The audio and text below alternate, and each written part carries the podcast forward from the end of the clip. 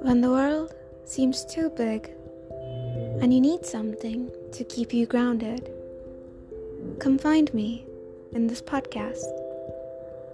I'll read you out your favorite poem an ode to wishing stars for all the beautiful souls who reside on this beautiful planet. Come on, let's fall in love poetry.